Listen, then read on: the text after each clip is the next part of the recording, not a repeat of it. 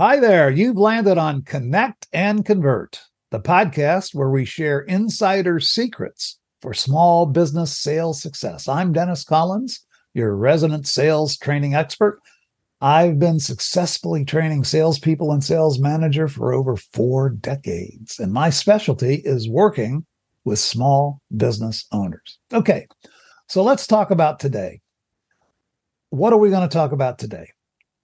One of the key challenges that I face when I was managing salespeople, and clearly as I train and coach salespeople, is how do we establish our value without making it sound like a sales pitch? Okay.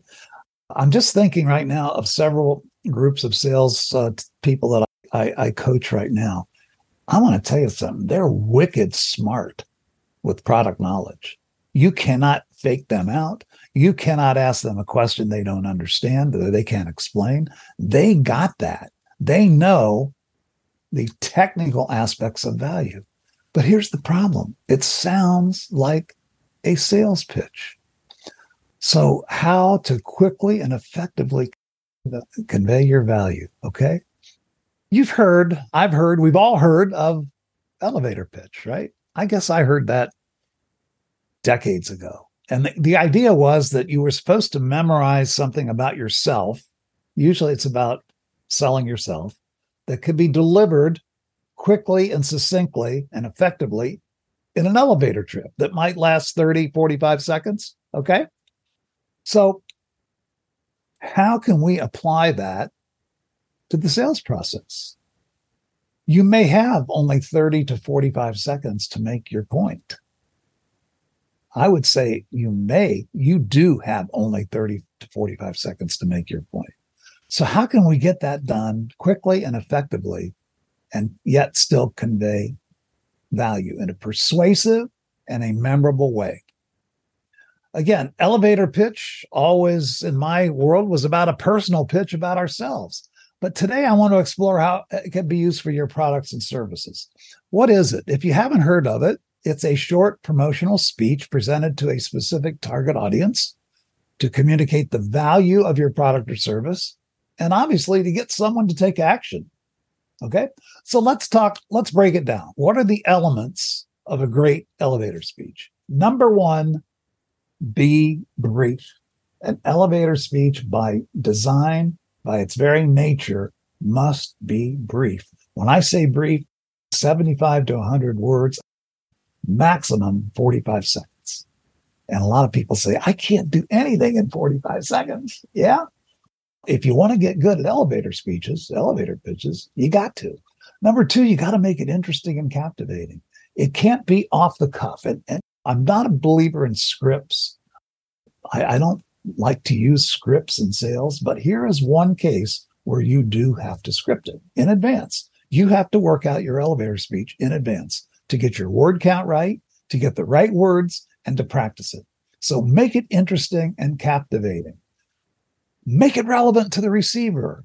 Okay, think about it. Uh, who are you going to deliver this elevator speech to?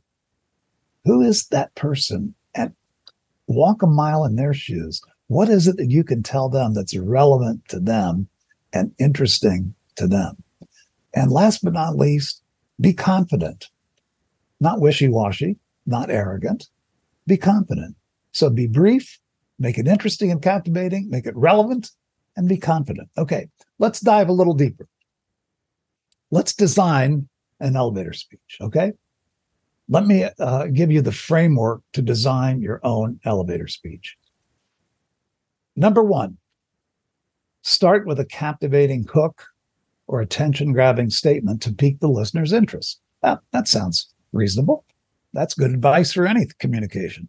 Number two, clearly articulate the problem. So, what is the issue? What's the problem or pain point that your product or service solves? Number three, and this is the big one why is your service or product unique? What is it that you do that no one else does? How, what, highlight the key benefits, the key advantages, the uniqueness of your offering. Number four, provide some evidence or testimonials. How long you've been doing this? Who says it's good? Okay. Obviously you can't get deep into testimonials, but get give the listener at least some sample of a testimonial. And number five, end with a call to action. Yes, a call to action. Encourage the listener to your elevator speech to take the next step or to learn more about your offering.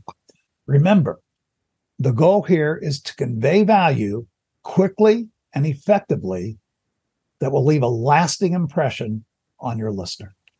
Okay, couple tips.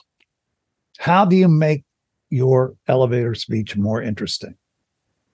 By establishing the problem by using a hook. Let me give you some examples. Sometimes you use a thought provoking question. Posing a question piques the listener's curiosity and their interest. That immediately engages them and they're more receptive to the message that will follow. Number two, start with a surprising statistic. Hey, did you know? A compelling anecdote can also grab their attention and make your elevator speech more memorable. Let me give you a couple examples. Here, here would be a good way to start your elevator speech. Hey, let's be real here. Dot dot dot. Hey, did you know that? Dot dot dot. Picture this. Dot dot dot. Ever wish you could dot dot dot? hey, when was the last time you dot, dot, dot? Or, hey, is it just me or maybe you? Do you feel dot, dot, dot? Fill in the blanks. A great opening of an elevator speech almost guarantees that they will hear what follows. So, in future episodes, we'll discuss the other elements in more detail. That was just element one. Okay establishing the problem with a hook. Okay. We'll get into the body, the articulating the problem, offering your uniqueness, testimonials, and call to action in later episodes. But let me close today with a sample of what the finished product could sound like. Okay. When I first started my sales consulting business, I discovered a common issue. Companies were spending a lot of money on sales training that wasn't working. For several decades, I've been providing a special kind of training training that sticks, training that's not only remembered, but is utilized to increase sales. By using my unique method of training that helps salespeople build new skills, clients have seen major increases in closing ratios and a big boost in total revenue. If you'd like to hear more about how I do this, let's set up a call soon. Okay. You can find me at Dennis Collins at wizardofads.com, at connectandconvertpodcast.com, and you can find me here for the next episode of Connect and Convert.